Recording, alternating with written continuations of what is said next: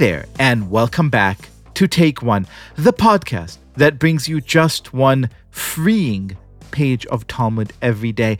And on today's page, Yevamot 66, we read about one of the things that are most difficult for us moderns to read in an ancient document such as the Talmud. And it's the question of slavery. Have a listen. And these are slaves, the Talmud tells us, of usufruct property. They are those with regard to whom the couple stipulated that if the slaves die, their death is her loss, and if they increase in value, their increase is her gain. Although the husband is obligated in their sustenance, they do not partake of truma as they belong to her, not to him. This is in the case of slaves belonging to a wife who brings them with her into the marriage. He, the husband, owns only the right of their use while he is married to her. And these are slaves of guaranteed investment. They are those with regard to whom the couple stipulated that if they die, their death is his loss, and if they increase in value, their increase is his gain, since he bears financial responsibility for compensating her in the event of their loss. They partake of Truma as they're considered his property.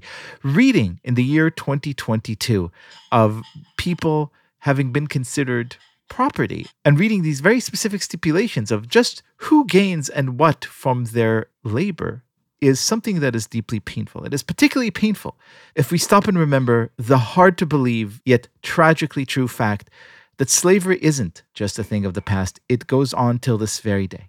And here to talk about this, our guest today is one of the foremost vocal activists against modern day slavery. Charles Jacobs, thank you so much for being our guest. Thank you for having me, Liel. So, you know, it, it really kind of boggles the mind. Slavery is something that most of us think ended with the Civil War. Uh, we have come to think about it as one of the sort of defining evils of an era now gone. And yet, I know, uh, largely because you've educated us about this, that slavery still goes on today. Tell us a little bit about the situation and what you're doing to help fight this evil. Well, slavery is not history. Uh, there are probably more slaves on the earth today than have ever been before in human history. It ranges, there are various kinds of slavery. There's still debt bondage you find in Pakistan and India, where centuries ago, some poor farmer had a bad crop and he sold himself and his family as laborers for someone who could feed them. And because they were powerless, innumerate, illiterate, the debt never got paid. And you could be born today in these countries having as a debt bonded slave. Uh, there are child labor types of slavery. There are sex slaveries that people do know and attend to.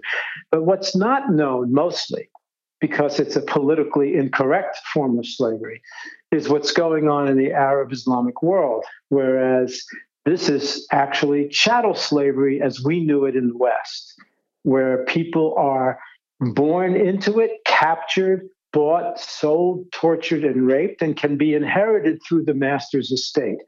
Uh, there are five African countries, at least, in which uh, Muslims and Arabs are enslaving Black people. I myself went to Sudan to help redeem, with the help of brave Christians uh, from Christian Solidarity International, to help redeem, that is, pay money to liberate, emancipate uh, thousands of Black slaves in Mauritania, which is a Muslim country. Arabs conquered that country in, in their original jihad in the 800s and forcibly converted the blacks there, the indigenous blacks there, into Islam, converted them to Islam. And even though uh, in Islam, Muslims are not supposed to enslave other Muslims, just like in the West, racism trumps uh, religious doctrine, and there are about 600,000 black Muslim slaves today in Mauritania who serve their Arabo Berber masters. Of course, this cannot be spoken of in the current discourse in the United States because it would be deemed Islamophobic or insensitive, et cetera, et cetera.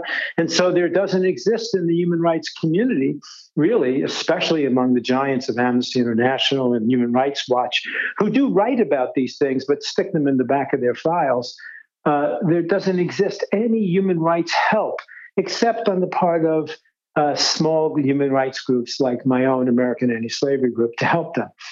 One more thing America has a Nigerian American community, which is quite successful. They're doctors, they're lawyers, they're pharmacists. In Nigeria right now, there is a jihad against the Christian blacks by the Nigerian Muslims.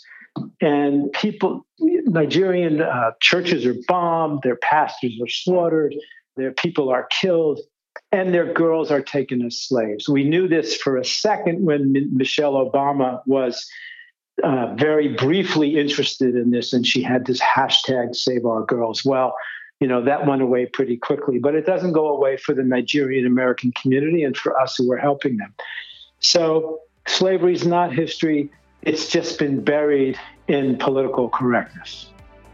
Charles Jacobs, thank you for this alarming and necessary wake up call and for all the work that you do freeing people all over the globe. Thank you for being our guest. Thank you.